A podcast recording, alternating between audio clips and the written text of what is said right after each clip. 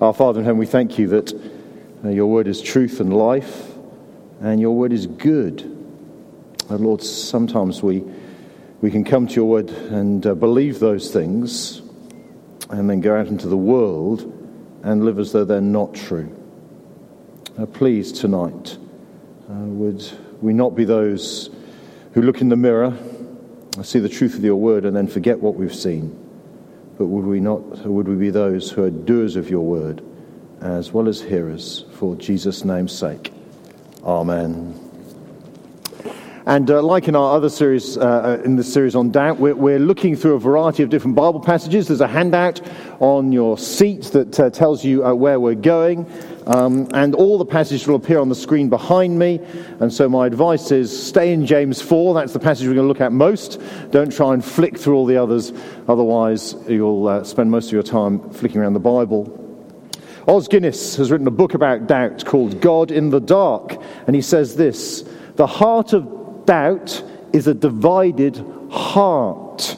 In fact, our English word doubt comes from the same root as the word double. You see, they share the first three letters to have two of something. So to, to doubt is to be double minded, to be in two minds. Uh, the various words used in the, uh, the New Testament, in the Greek of the New Testament, back that up. They have the idea of questioning something in your mind, of hanging back or hesitating, because there's a, a mental battle going on. So, belief or faith is to be in one mind. I think this is true, I'm going to act on it. Unbelief is to be in one mind. I think this is untrue, so I'm not going to act on it. But doubt is to be in two minds. Uh, this might be true. Well, I'm just not sure. Maybe I'll go for it. Maybe I won't. Now, over the last couple of weeks, we, we've seen that doubt is a normal thing for Christians. That as Christians, we continue to, to wrestle with trusting the, the promises of God, uh, the good news about Jesus. Uh, we saw in the first week, we struggle to believe that God's word is true. We doubt the truth of belief. Uh, we saw last week we struggle to believe that God loves us in the way that He says He loves us. And this week we're going to see this struggle to believe that following Jesus wholeheartedly is really worth it. Is it really worth it going for it in the Christian life? Oh, I read three wonderful baptisms this morning. And within one testimony, within the testimony of Ollie, if you read it in the booklet, you'll see the thing that's kept him back from following Jesus for so many years was basically thinking, it's not worth it. I want to be in charge of my own life. I just want to get on and live for this world. You see, we're, we're caught in two minds between living as Christians for the Lord Jesus Christ or living as everyone else around us does, between investing in this world or in the world to come, between loving God with all our heart, all our soul, all our mind, and all our strength, or actually just loving the false gods of money, status, comfort, children, all the things that our, our family and our friends who don't know Christ pour their time and effort into. Uh, so, what we're going to do tonight is we'll diagnose the problem first of all, and then we'll look at a bit of a solution at the end. And we're going to look in the first three headings under three classic Christian ideas our enemies of the world, the flesh, and the devil. We're not going to do them in that order. We're starting with the flesh. Here's the first reason we doubt it's worth it we have a divided heart. We have a divided heart. Look at James chapter 4, verse 1 with me. What causes fights and quarrels among you? Don't they come from your desires that battle within you? Uh, that, that word desires is the same word as in verse 3 when James says pleasures. When you ask, you do not receive, because you ask with the wrong motives, that you may spend what you get on your pleasures. He says a, a war raging within us between faith in Jesus and what we think will bring us happiness. And so when you, you pray, James says to these Christians, you don't get what you want because actually you're asking for all the wrong reasons. Eh, you're not longing for what God's will is, you're longing for a bit more money to spend on yourself because that's what you think will make you happy. That's what your pleasure is. You see, you're longing for the things everyone else longs for. We have a divided heart. And Jesus says the same thing in the Sermon on the Mount in Matthew 6. He, he says this in verse 24 No one can serve two masters. Either you will hate the one and love the other, or you'll be devoted to the one and despise the other. You, you cannot serve both God and money. Therefore, I tell you, do not worry about your life, what you will eat or drink, or about your body, what you'll wear.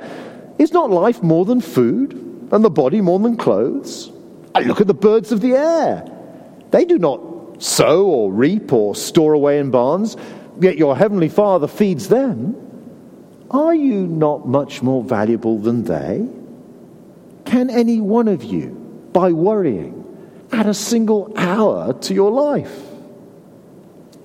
You see, serving the master of money is not simply worrying about having a lot of it that you might have to give up. No, it can be as much worrying about having a, a little uh, that you can't even get enough food and clothing for you and your family.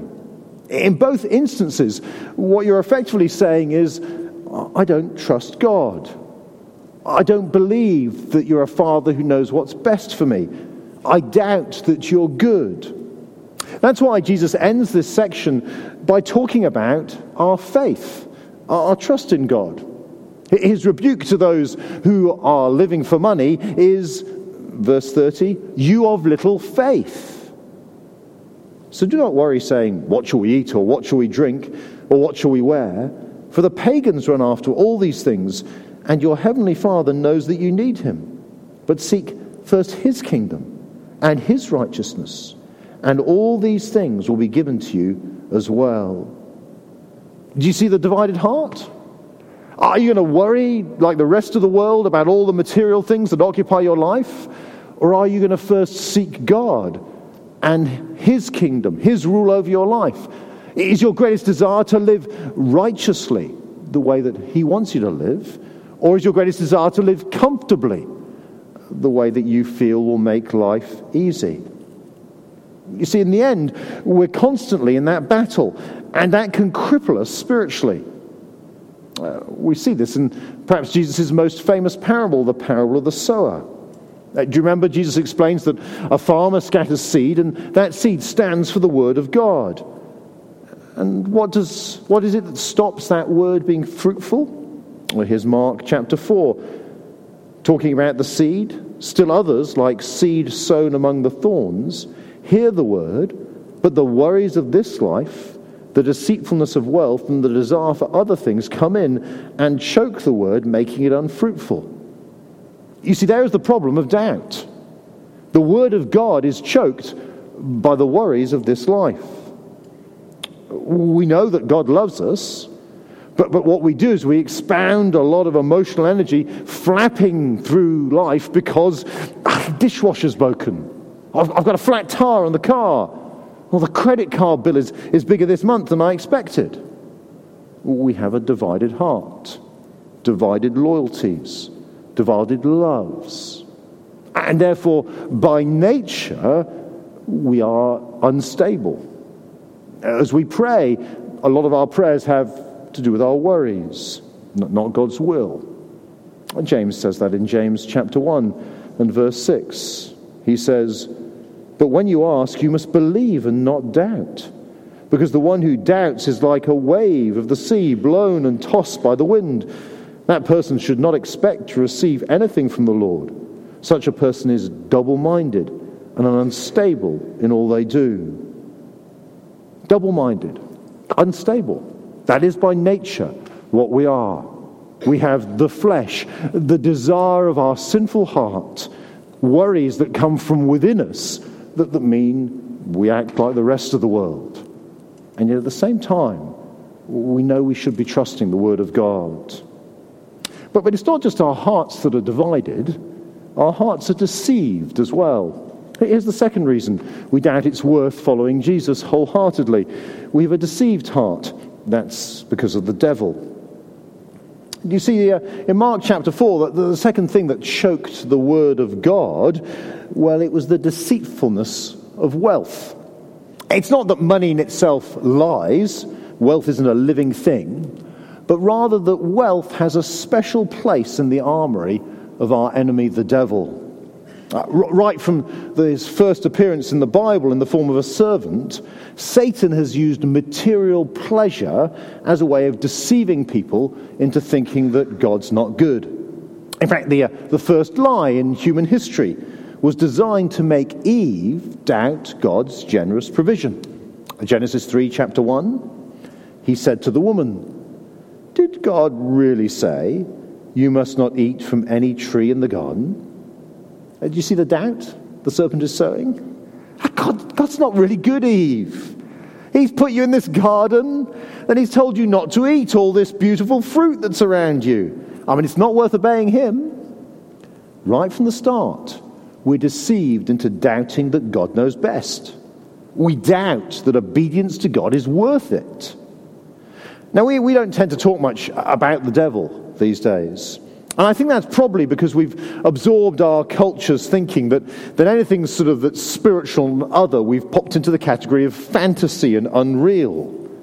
But the Bible has no doubt that there is a real, personal, evil being, the devil, and he's seeking day by day to drag disciples away from following Jesus.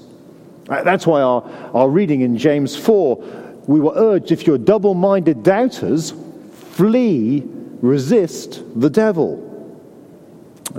That doubt that comes from the danger of loving money is famously picked up by the Apostle Paul in 1 Timothy. He writes to Timothy about having the right attitude to money in chapter 6. Here's 1 Timothy 6, verse 9. Paul writes, Those who want to get rich fall into temptation and a trap, and into many foolish and harmful desires that plunge people into ruin and destruction.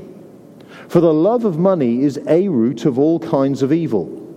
Some people eager for money have wandered from the faith and pierced themselves with many griefs. And you see the words there, temptation and trap? That word trap is actually used earlier in 1 Timothy when talking about the devil's schemes. Uh, the devil lays the desire for money as a trap before us. The result is, well, do you see in verse 9? He describes, Paul, this as, as an experience like drowning yourself, being inescapably swamped by thinking about money all the time. Do I have enough? Do I not have enough? He says in verse 10, it's like repeatedly stabbing yourself, piercing yourself, causing yourself pain but, but most worryingly of all, he says in verse 10 these people have wandered from the faith. In other words, in the battle in their minds between doubt and belief, it's drifted to becoming total unbelief. Not because they've made some intellectual decision that it's not true, but by giving in to Satan's snare and gradually just wandering away from Jesus.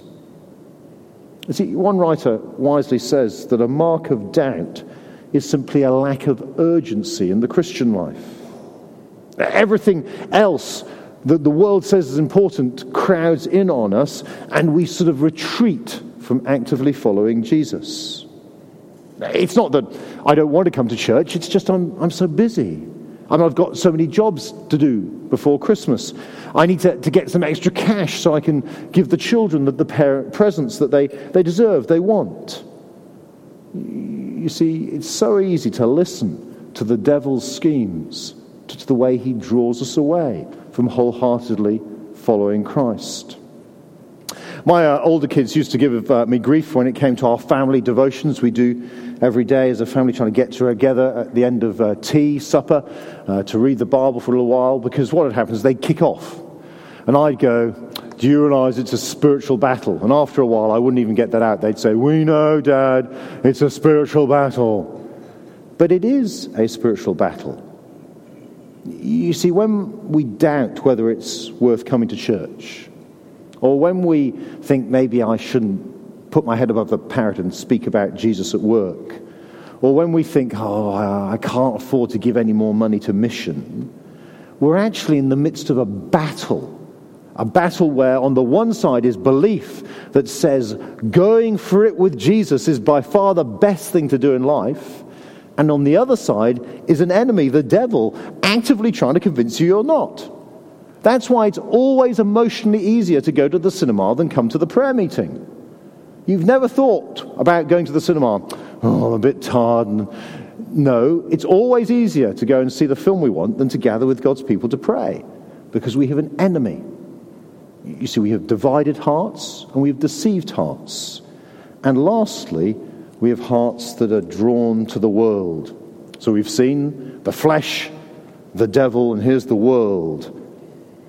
That was the uh, last thing that choked the word in, in Jesus' parable of the sower. It was the desire for other things, really the things that the world around us cherishes. Now, now, we need to understand when the Bible talks about the world, it's not talking about just the physical creation that, that God has made. Now, now, though that creation around us is fallen, it's cursed, it is still a very beautiful creation made by a perfect and loving God. But when the Bible talks about the world, it's talking about human civilization hostile to God, alienated from Him in rebellion. And that is the culture that you and I swim in day by day. We desire to be part of that world. Why? Well, because, of course, that world appears to our divided hearts, and it's a world full of the devil's lies, and we love to fit in. You see, the society that we live in is not neutral. Our schools are not neutral places. I hope if you're a parent, you know that. You're sending your child to an anti Christian establishment every single day. Even if it's good like St. Paul's, in the end, the syllabus that they have is secular humanist. Yeah? The whole of society is pushing us away from following the God of the Bible. Our upbringings tend to not be neutral. And those all feed our doubts. They, they glorify things that draw us away from following Christ. And that's why James is so blunt. Do you remember what he said in James chapter 4 and verse 4? You adulterous people. Don't you know that, that friendship with the world means enmity against God? Therefore, anyone who chooses to be a friend of the world becomes an enemy of God? Or do you think that Scripture says, without reason, that He jealously longs for the Spirit He has caused to dwell in us? You see, you can't be comfortable with the world's desires and a friend of God, says James. I think there's probably rarely been a generation of Christians more friendly with the world than we are. Uh, it's one of the shocks, isn't it, we have at the moment that suddenly the world out there, our culture, is giving us a hard time for following Jesus Christ. It's not just that we don't see how much we're influenced by our culture. Uh, I think that, that part of the problem we have with our culture has been a, a backlash against some of the Christian legalism of the past if maybe our grandparents' generation didn't go dancing and didn't go to the cinema and were teetotal and wouldn't go to the pub, uh, we think, oh no. Well, what we need to do is demonstrate that we can be free in Christ and do all of those things. But, but actually, our danger is not that we separate from the world around us, but we embrace the world. And as we embrace the world, we doubt that living wholeheartedly for Jesus is realistic, let alone an attractive thing to do. And James says that's not a minor issue. James says we're committing spiritual adultery. Our doubts are played out in our, our mixed loves. Uh, that means that we're like a married woman who kisses her husband on the cheek as she leaves home in the morning, thanks him for picking up the kids for nursery because she's got a meeting late tonight knowing full well she's going round to a hotel just round the corner from the office to have sex with a man she's met on Tinder. That is the emotional reality of loving the world. We're spiritual adulterers. And we need to therefore be very aware that, that our, our love for this life our struggle in this life is actually a serious issue. In uh, 2014, there was a study of five to 10 year olds in the UK. When they were asked, What do you want to be when you grow up? Well, these are the top answers, and train driver isn't in there. Number one, just want to be rich. That's what most five to 10 year olds in the UK want to be. Number two, famous. There is some hope because number three was police officer for some reason. So, do you see? The nature of the world around us feeds our young people to say, you need to be rich and famous. That's why we've got to be very careful about what we're feeding our children. I don't mean kale and organic tofu. I mean, what messages are we streaming into their consciousness?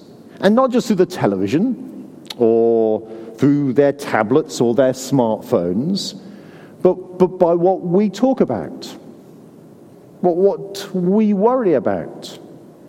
See, it doesn't have to be sort of the glitz of Made in Chelsea or the fame of the X Factor. It can simply be the way we lead our children to expect that this world is all there is, that the best thing they can hope for is this life.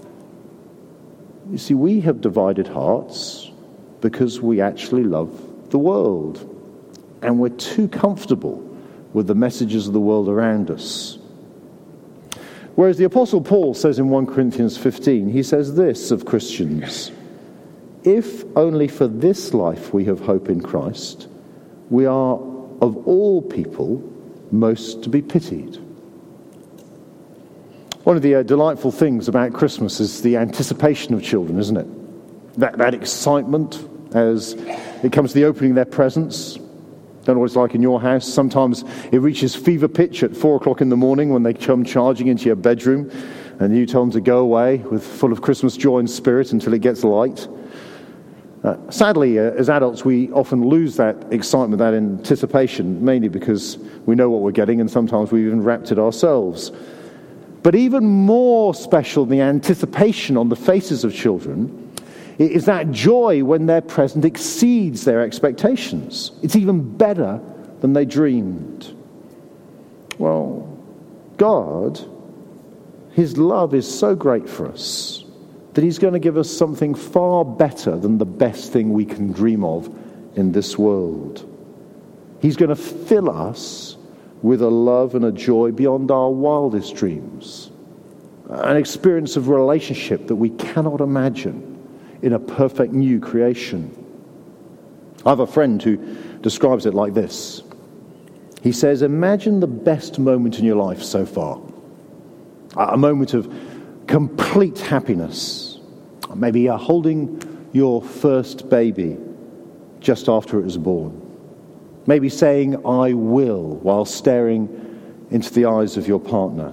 Maybe uh, laughing yourself silly with a, a group of friends in front of a great film then take that moment and magnify it by infinity and extend it for eternity, and you have just a little taster of what it'll be like to live in God's new creation forever. You see, our love of this world is a perspective problem. That's why Paul can say in Romans 8 18, I consider that our present sufferings are not worth comparing with the glory that will be revealed in us. Or he says again in 2 Corinthians 4, verse 17, For our light and momentary troubles are achieving for us an eternal glory that far outweighs them all.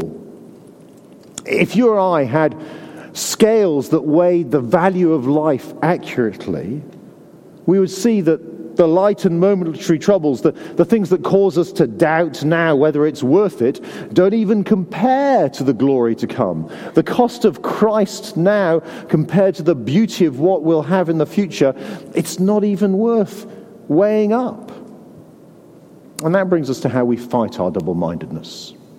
You see, if we doubt it's worth it because we've got a divided heart, because we have an enemy, the devil, who keeps telling us that it's not worth it, and because we desire the world around us and want to fit in like everyone else, how do we conquer that? Well, what hope is there of progress?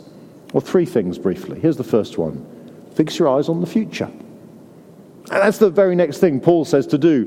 Having said, look, the, the future, the glory to come, it's, it's completely beyond the best thing you can imagine now. He says in verse 18 of 2 Corinthians 4 So we fix our eyes not on what is seen, but on what is unseen, since what is seen is temporary, but what is unseen is eternal.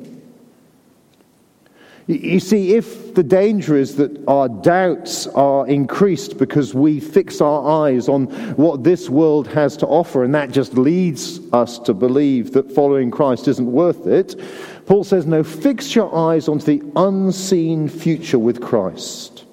Talk more of what it's going to be like forever in a perfect new creation. Not just in the midst of physical suffering or early death, but day to day talk more of what it will be like to dance in the presence of our Savior, to bask in the radiance of His love, to marvel at the glory of His majesty, to wonder as one who stares upon the beauty of the Lamb who was slain for you. Now, Christmas is probably the worst time of year for fanning into flame the demands of the world in our hearts. Our kids compare themselves to others. We think we're being bad parents unless we spend a, just that bit more in their presence. Life becomes orientated around self indulgence in terms of food, time, stuff, shopping for it, eating it, opening it. So, maybe a good thing to ask yourself as you seek to fix your eyes on the future might be this. Apart from church attendance, how does your Christmas look different from your non Christian neighbour? Apart from church attendance, how does your Christmas look different from your non Christian neighbour? And Advent, actually, in the church's year, in the good old Church of England, is traditionally a time when we look forward to the return of Christ. That's why we've been doing Matthew 25 in the morning. It might be a good challenge to us if you're a parent like me or you're a grandparent. How could we help our children to be looking forward more to being with Jesus this Christmas time? How can we help that to be the desire of their heart? Fix your eyes on the future. Here's the second thing to do flee to God in the present. That, that's where we are in James 4, isn't it? James says, In the light of this double mindedness, what do we do? This doubt? Submit yourselves then to God. Resist the devil, and he will flee from you. Come near to God, and he will come near to you. Wash your hands, you sinners, and purify your hearts, you double minded. Grieve, mourn, and wail. Change your laughter to mourning and your joy to gloom. Humble yourselves before the Lord, and he will lift you up. You see, if we proudly think, well, I know what's best and I know what I need, well, the danger is that we set ourselves against God. But, but if we come humbly to Him, if we accept the priorities He lays out for us in His Word, well, then we will find that our double mindedness begins to fade slightly. I love the way the Bible works. The Bible doesn't say, flee the devil, full stop, does it? No, no it says, submit yourself to God and that's the way you resist the devil. And the devil's just going to flee from you. Come near to God, and he will come near to you. In other words, in the midst of your doubt, proactively seek the Lord. Draw close to him in, in word and prayer. Cry to God to reveal more of himself to you. Enjoy a day by day intimate relationship with him I'm putting it very simply, if we're people who daily don't draw near to God by opening up the Bible daily eh, and calling upon Him in prayer daily, we will find the battle to believe that it's worth following Jesus Christ harder and harder. Uh, with God, absence does not make the heart grow fonder. Flee to God. And here's the last thing the power to do that is found at the cross.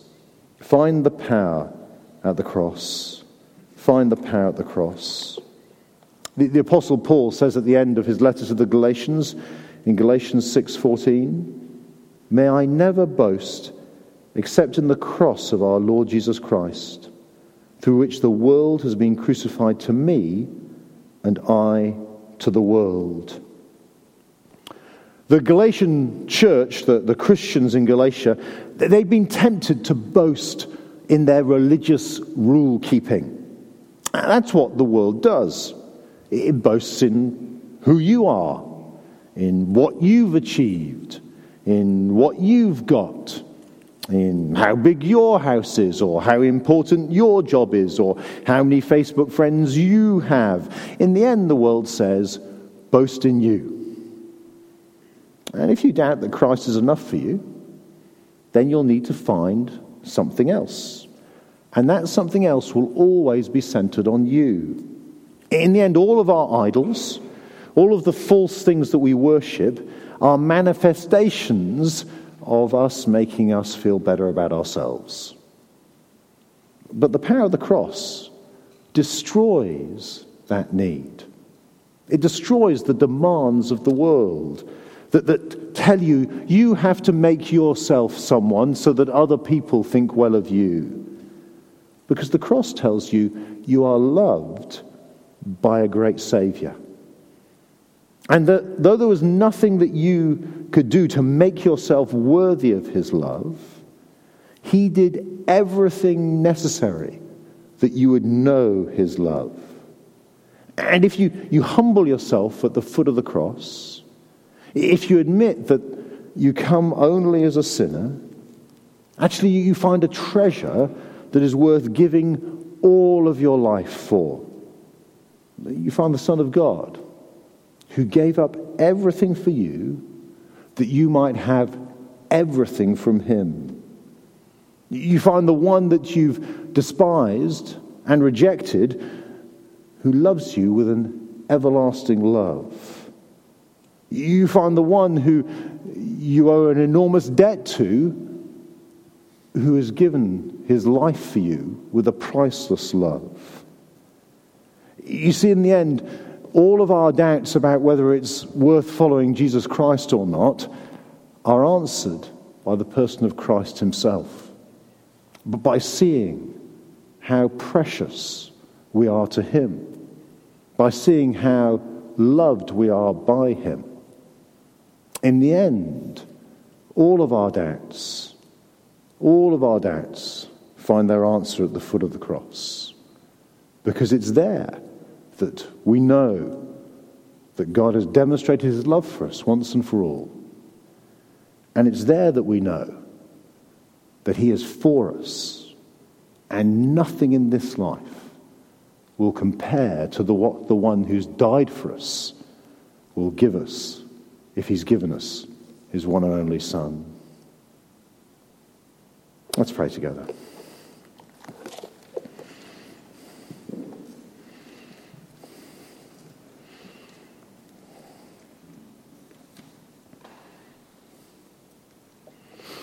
Our Father in heaven, we, we know even today, I know even today, that